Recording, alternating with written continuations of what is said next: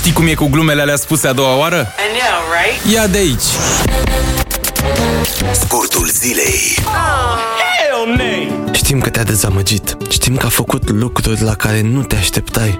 Știm că treci printr-o etapă foarte dificilă cu ea. Dar nu-i nimic. Există speranță.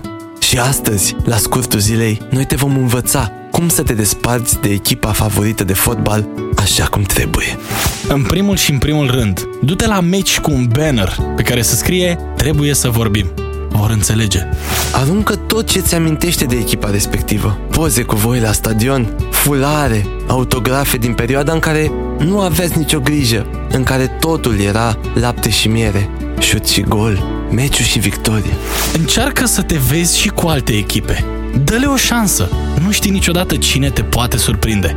Scoateți din playlist imnul echipei. Practic, piesa voastră de suflet, piesa voastră de cuplu, piesa voastră.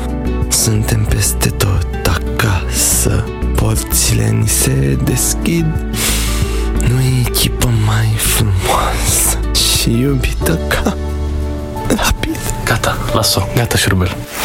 Și cel mai important, gândește-te la toate momentele frumoase când ați fost pe ei, pe ei, pe ei, pe mama lor.